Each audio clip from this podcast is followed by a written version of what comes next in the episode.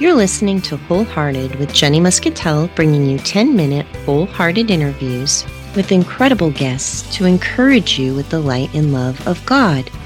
Join us each Monday by tuning in to www.christianmix106.com at 10 p.m. Eastern Standard Time. This is Jenny Muscatell, and you are listening to Wholehearted, where we have honest, faith filled conversations with people whose lives have been impacted by CHD. Joining us today is Chrissy L. Whitten. Chrissy is a mom of three, one in heaven and two on earth. She has been married to her warrior, Michael, for 20 years. Throughout Chrissy's journey, she has faced a great number of adversities and has been able to capture these precious and valuable moments through the journaling process. With God's leading, Chrissy has turned this collection of heartfelt, beautiful entries into a series of books called Journals from a Warrior's Mother. Over these next few weeks, we will have the great privilege of hearing these intimate moments and how God acted as a firm foundation through all of the mountains and valleys. Last week, we learned a little about Chrissy's story and God's presence in her journey. This week, we pick up where we left off and talk more about how God trains and equips us for battle, what true joy is, and how to find joy in the midst of a storm. Now, I hear you talking, there's just so much there. Uh, one is here you are, you're a middle schooler, and you know that you're being called to a mission field, and you did get called to a mission, but it was far different than what you yes. were expecting. So you felt a calling, you knew there was going to be something big, you knew you were going to be doing some type of mission. And you talked about how he equipped you for certain things. You know, you had to go through one struggle to face yet another bigger struggle, and how he rewrites stories. And all of that kind of plays in together during my time with people through all my adversities, kind of like when we talk about Job and everything, and how his friends kind of were like, hey, dude, like, just give up, die, curse God and die.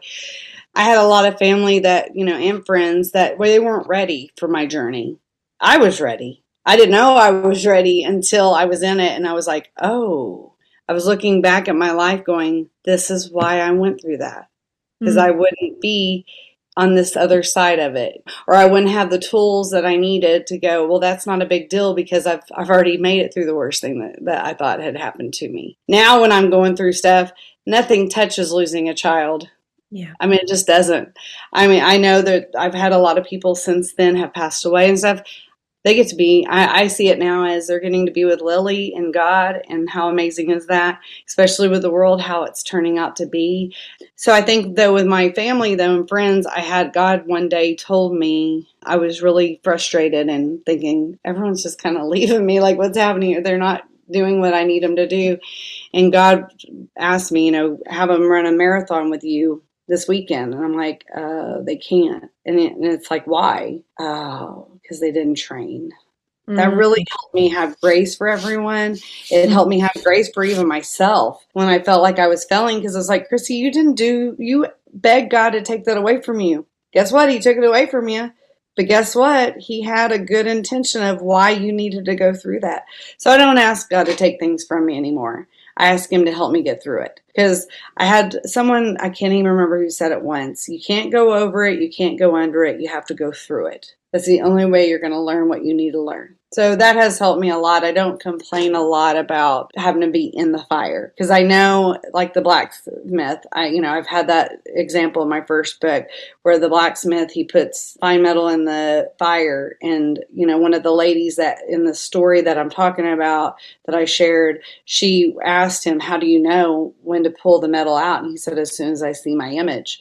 Well, that's what God's doing to us. He mm-hmm. doesn't want to throw us in the fire, but sometimes you have to be in the fire to burn away all the impurities and things that should not be there. Because let's face it, there's lots of things. It's like when you're cleaning out your fridge. You got to throw away stuff or it's going to stink, right? So, same thing with us. We're going to not be great and we're not going to be who he made us to be if we're not shedding and prune, getting pruned. Mm-hmm. What are those joyful moments that just really bring you peace when you think about the time that you have with Lily and Grace? Ooh, let's see.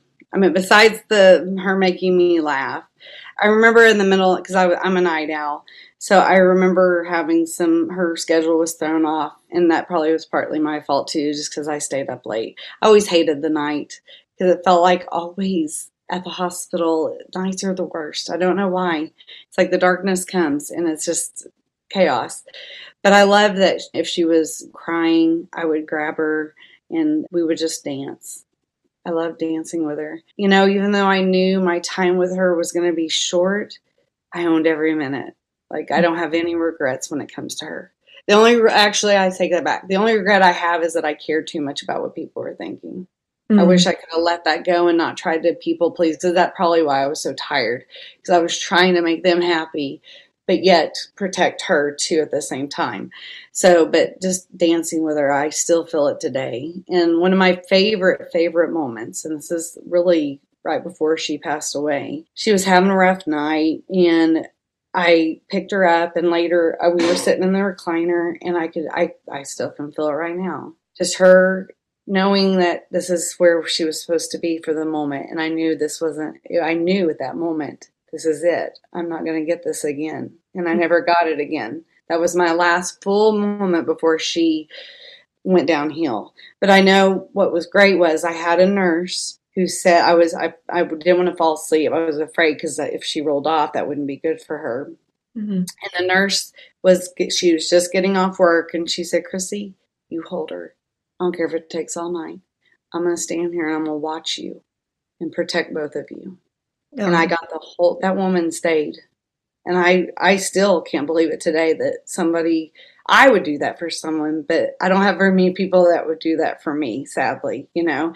Mm-hmm. And, um, I'll never, that, I love that. I don't know if I've shared that for people, but I just, knowing with that the peace, knowing he had us and knowing it was going to be done, but he gave me that one last moment. It's just that's how I know he cares. Yes, because he gives stuff that we don't deserve, but he thinks we do, and I love that because I hope he doesn't measure what I think I should get because I wouldn't get anything.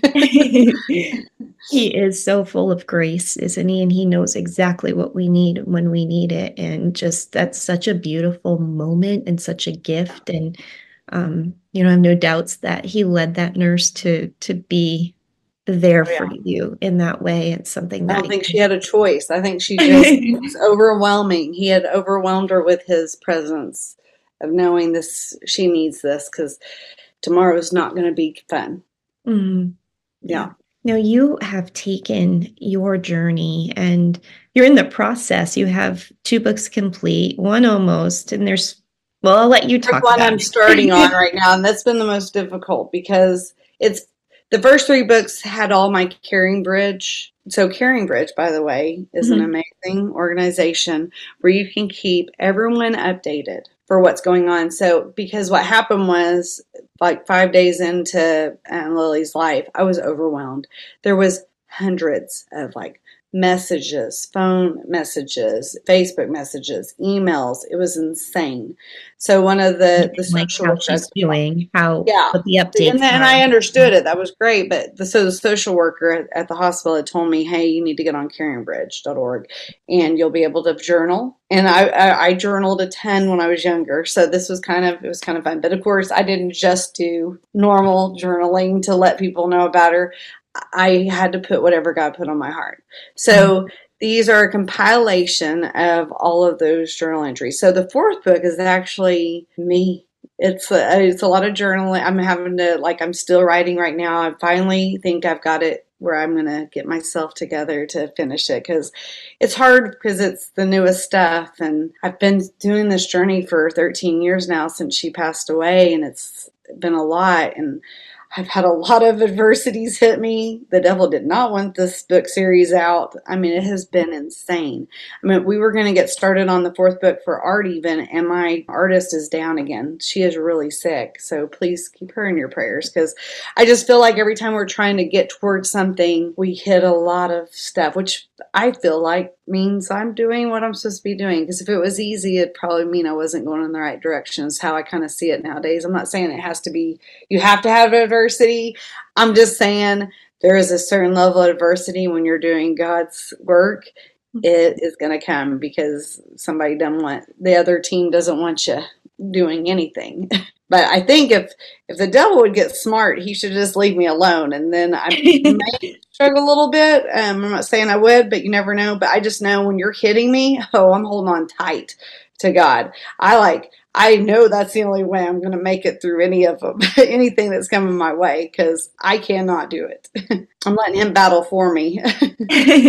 Which the Bible says He will. He will. Well, there was a, I can't remember the exact verse. I used to have it in my head, but it talks about that. Make sure that, you know, He is the one who would battle for you. I can't remember the exact address, but I did have a verse growing up. I, I didn't have this down, but the Proverbs 3, 5, and 6, it says to be still and know mm-hmm. that He is God and he will direct your path straight.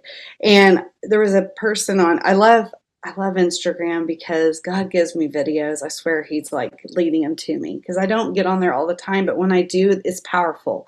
And this one gentleman was talking about Proverbs 3, 5, and 6. I'm like, oh my gosh, one of my friends from when we were younger gave me that verse um, years ago when my mom was going through stuff.